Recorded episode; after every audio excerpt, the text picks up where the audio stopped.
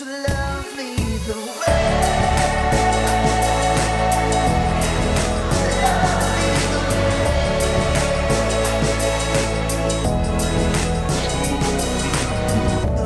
everyone, welcome to our podcast for this week. Hope you're doing well wherever and whenever you are.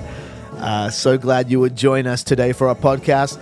Every week we have in person church. I record a special podcast only version of the Sunday teaching. And if you are new or visiting, make sure you check us out on Instagram, Facebook, our website, everyonechurch.com.au. Join the journey. Come and visit us in person. And I know I say it almost every week, but this podcast is not a substitute, it's a supplement. It's there for those who might not have been able to make it for various reasons. There's nothing better than being in the room. So make sure you join us in person sometime soon. Come and visit. I hope you've been enjoying our Elephants in the Room series. Uh, we use this term, elephants in the room, to refer to topics, problems, people that are so obvious, yet no one wants to address it. And there are a number of hot topics that we don't talk a lot about in church life. So far, we've talked about a few of them being suffering and evil, end times. Last week, we talked about politics, and you can catch up on those topics in the previous episodes of the podcast. But it's funny how many of us could be in church for many, many years and never hear about any of these. And we've talked about why that is. It's because it's difficult. It's not popular. There are varying conclusions on all of them and can become very divisive.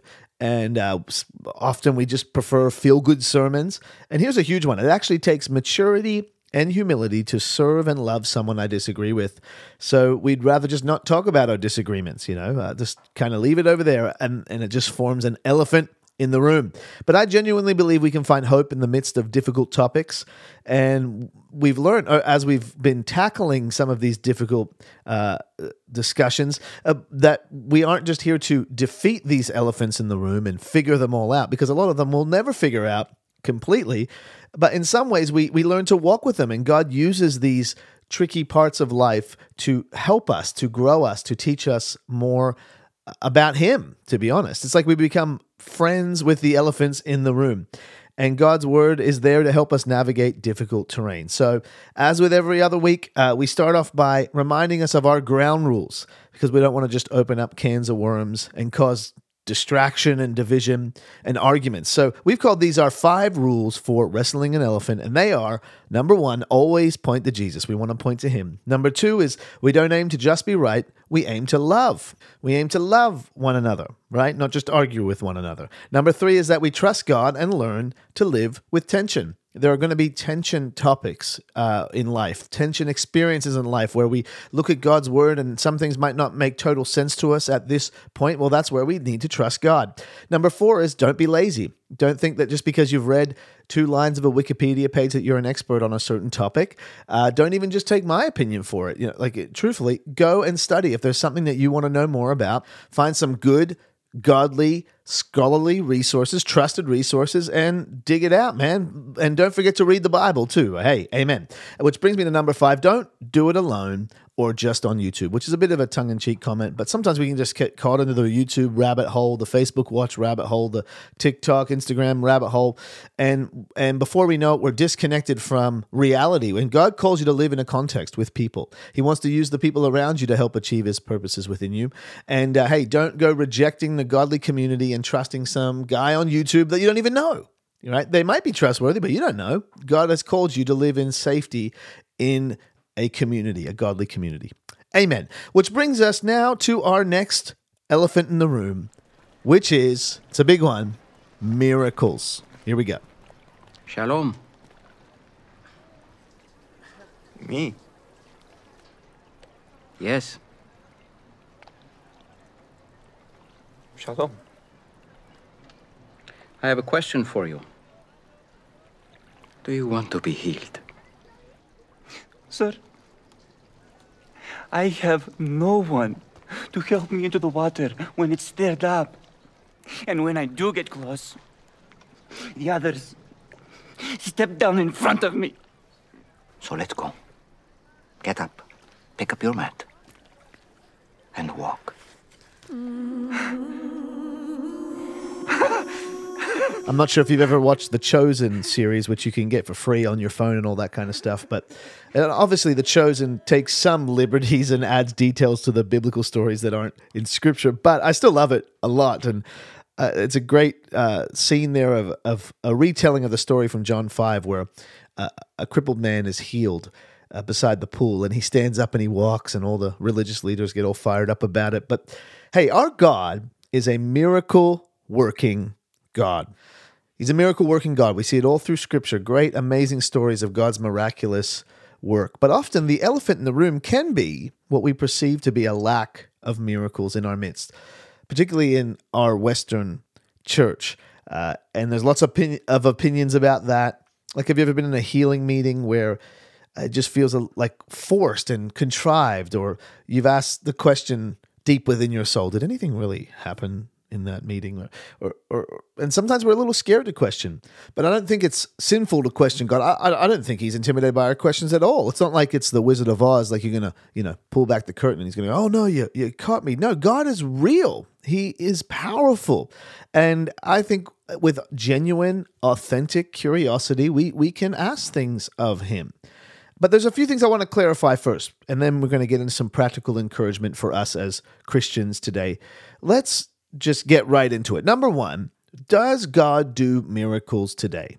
This is an important question because some people believe that the miracles we read of in the in the Bible, especially in the Gospels in the New Testament, that they were only for that time. Uh, that the time of miracles has passed, and and they were just God doing miracles for a specific time to achieve specific purposes. Now, I want to be very, very clear on our position, not only my position, but our position as a church at Everyone Church. I believe, we believe, that the Bible is clear that miracles can happen today, and miracles do happen today. I believe in miracles. I believe in asking for miracles. I, am not ashamed to ask God for a miracle. I believe God is active in the miraculous amongst his people. Don't doubt it for a second. God is working miraculously in your life, even now, even today. I love what the Apostle Paul says in 2 Corinthians 12 12. He says, When I was with you, I certainly gave you proof that I am an apostle, for I patiently did many signs and wonders and miracles among you. I love that verse because this is Paul talking about miracles happening in the church after Jesus, right? This is the New Testament church.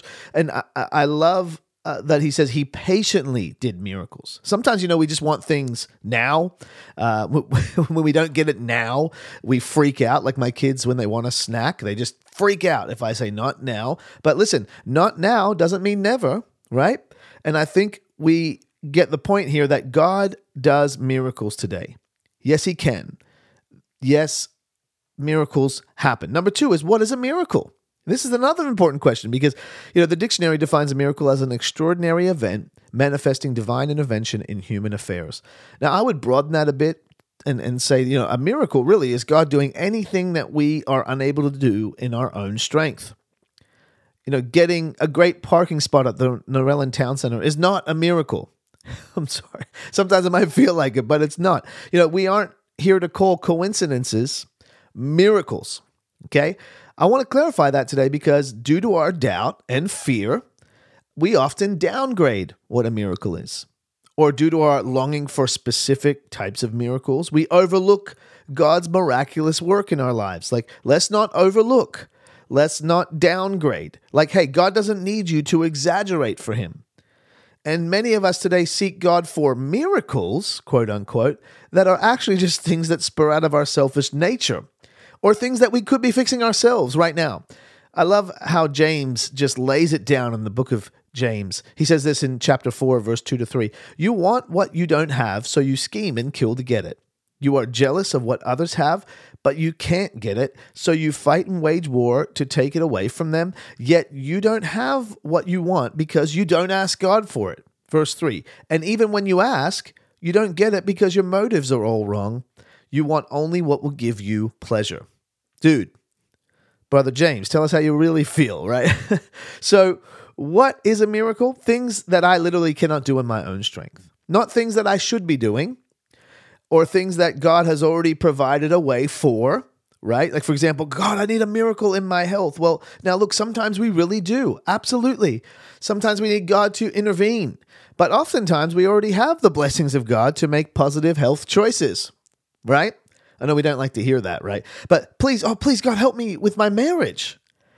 And sometimes we do need help in our marriage. Sometimes we need miraculous intervention, things that, something to happen that we cannot do in our own strength. But oftentimes, I would say a vast majority of times, we have all the tools to help us to take steps in the right direction within our marriage, like forgiving each other or asking for forgiveness.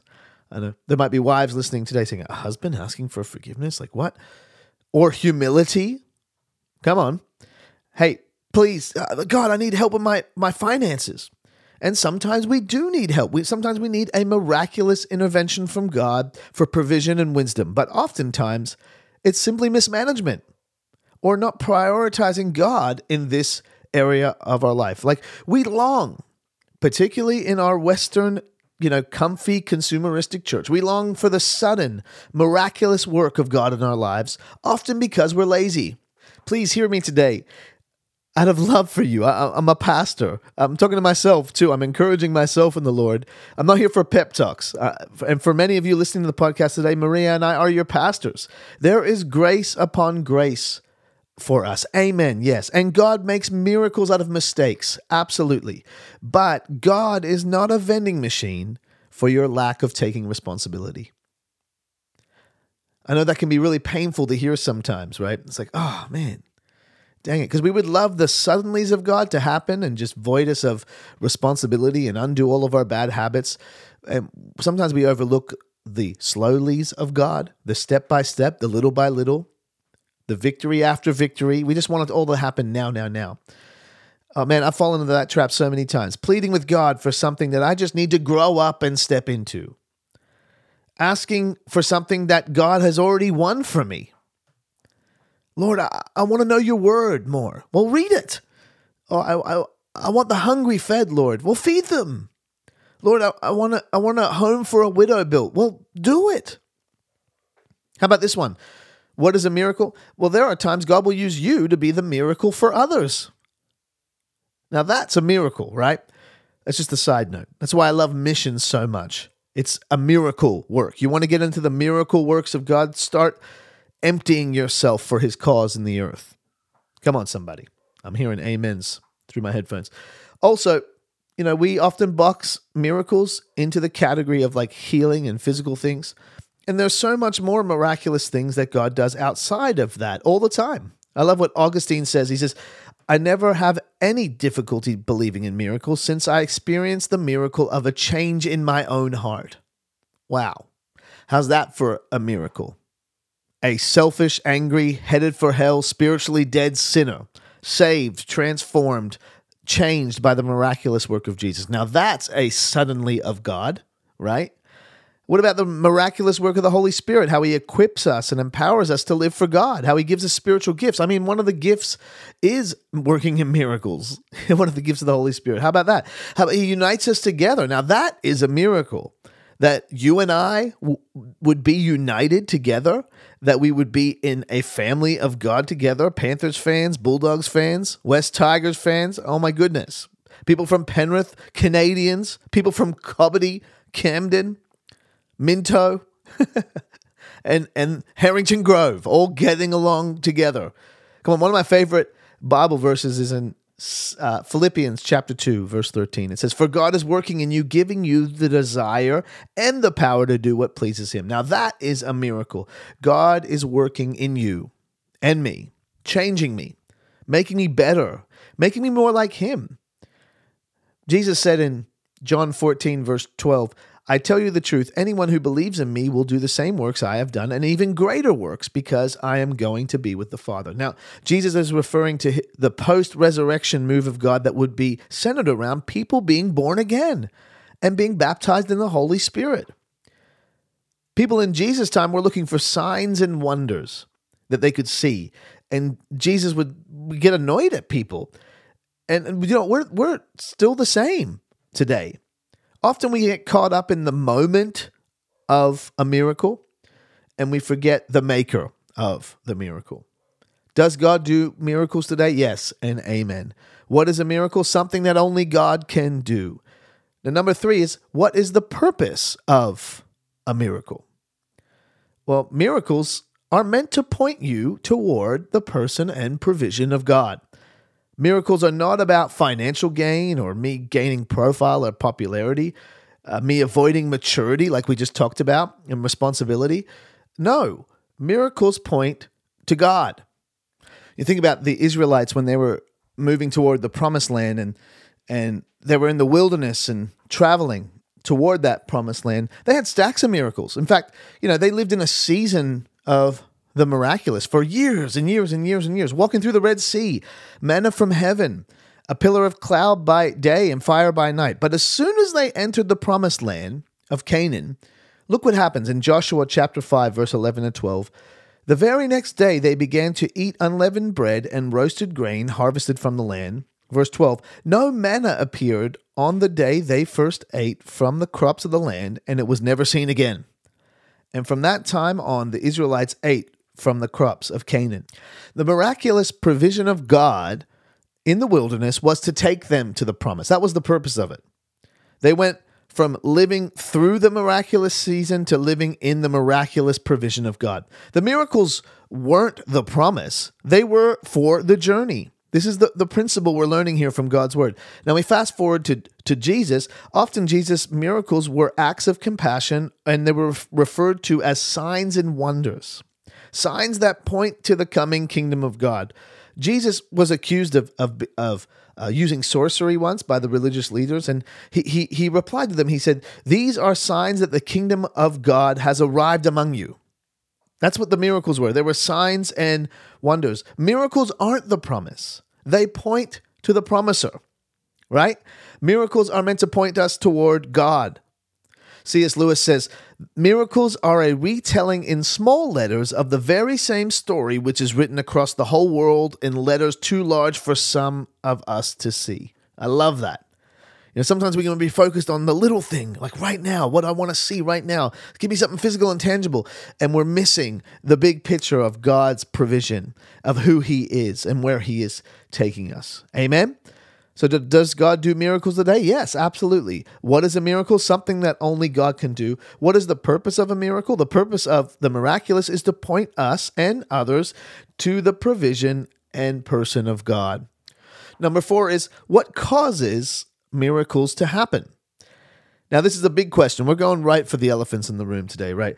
It, it's important to ask this question because we tend to make it all about us, about my faith and my desperation. Please hear me today. God does miracles. It's Him. It's not me. It's not my effort. It's Him.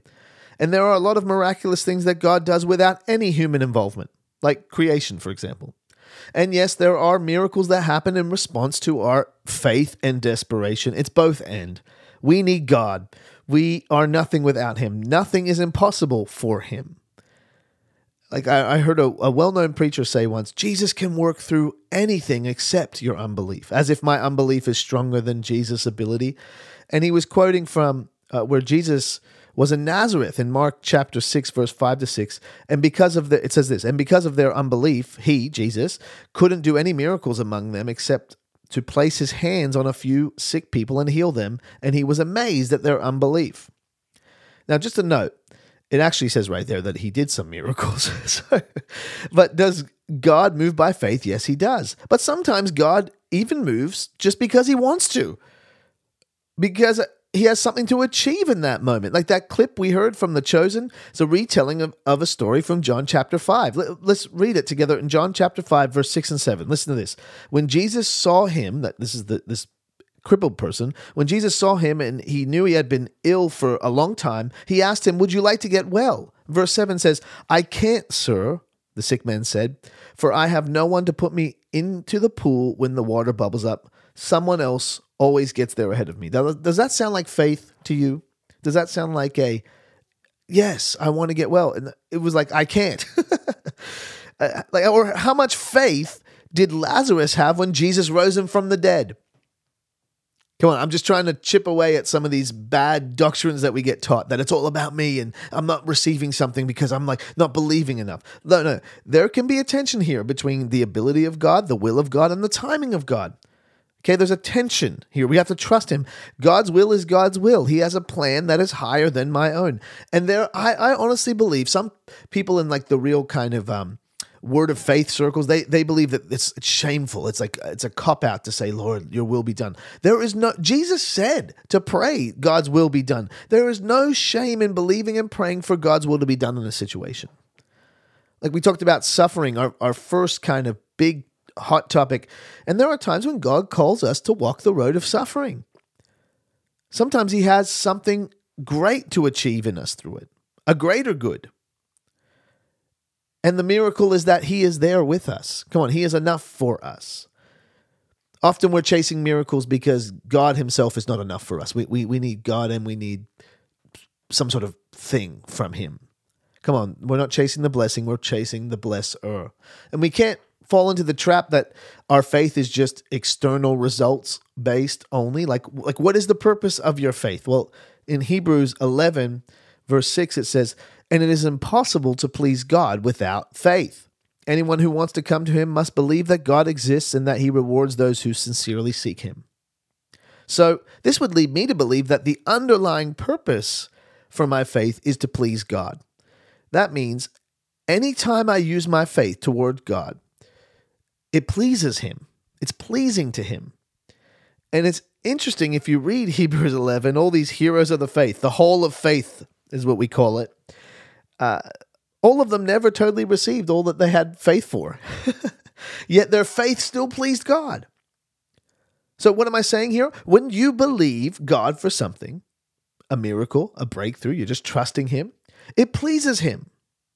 And even if you never see the totality of what you're believing for, that faith still pleases Him. Oh, like, oh, I was believing God for healing or, or a child or, or, or this and that, and I never believed it. What a waste of my faith. It was all just worthless. It wasn't good enough for my faith. No, no, your faith was not wasted. Hear me today. Your faith is pleasing to God, it is worship to Him. So why not dive all into chasing God for miracles, for chasing God for breakthrough? No, seriously, why not? If He is able, if He loves us, if He wants the best for us, what is there to fear? Because it is Him we are chasing. It is f- Him in faith that my as I chase Him, it is pleasing to Him as I reach out to Him in faith. So where does this leave us today? Where what does this mean for us as Christians today? Well, I, in this area of miracles, I believe we should do a few things. Number one is we should trust God. We should trust God, trust Him. He knows, He sees. It's in trusting Him that we find peace. It's in trusting Him that we find hope. Trusting His wisdom, trusting His word, trusting His ability, trusting His character, trusting His provision. Sometimes we can be stubborn and not realize that God is working through miraculous provision around us, like our, our church community, doctors, parents. And we're just sitting there going, oh, I want it my way. I want it my way. We have to trust Him. Come on, we have to trust Him. It might not look the way you were thinking, but we have to trust Him. Amen. So trust Him. Number two is we got to ask Him. We got to ask God. Trust God and ask God. Ask Him for miracles. Ask Him with faith and desperation. Ask Him with a pure heart. Ask him without fear or shame. Jesus says in John 15, 7, But if you remain in me and my words remain in you, you may ask for anything you want and it will be granted. Come on, let's not drag this verse out of context either. This is not a vending machine verse where we just go, oh, bit of faith, and then I get this. No, in context, Jesus is talking about himself being the true vine and how we are connected to him. And this is where trusting and asking are so clearly and closely linked, right? Because when I remain close to Him, loving Him, and trusting Him, it actually greatly affects what I ask for from Him. Uh, those close enough to the vine will not wish to ask for anything not in line with the vine himself. You know, often it's the person who you know, is really disconnected from the Lord that, you know, is like asking him, it's like, hey, well, the first and foremost, you need to be connected with him. Come on. You need to be connected with him. You, you got to walk with him with trust and, and full surrender. Amen. So we got to trust God. We got to ask God. And number three is we got to keep asking God. Don't give up.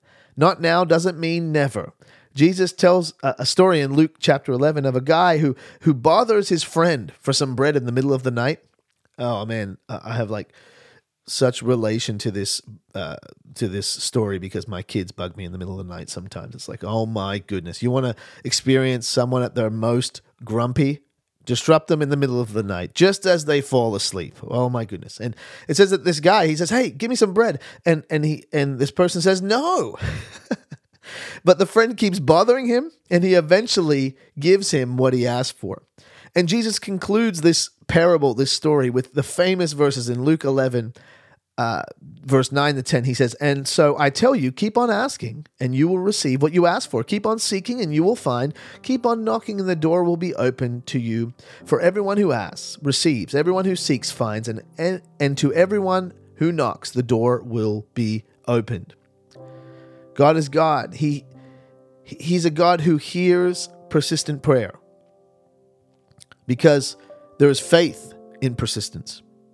So trust Him, ask Him, and ask Him again. Amen.